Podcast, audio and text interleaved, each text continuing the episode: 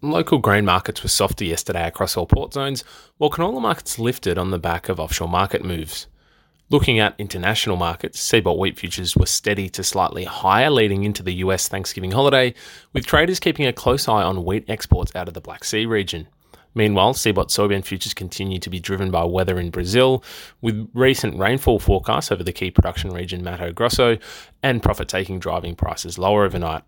These lower soybean markets fed into ICE canola futures, which fell sharply with further pressure from technical selling.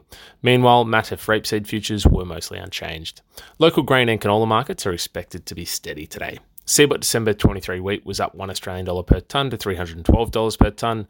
ICE January 24 canola was down $11 per tonne to $792 per tonne, while Matif February 24 canola contracts were down 1 Australian dollar per tonne to $732 per tonne.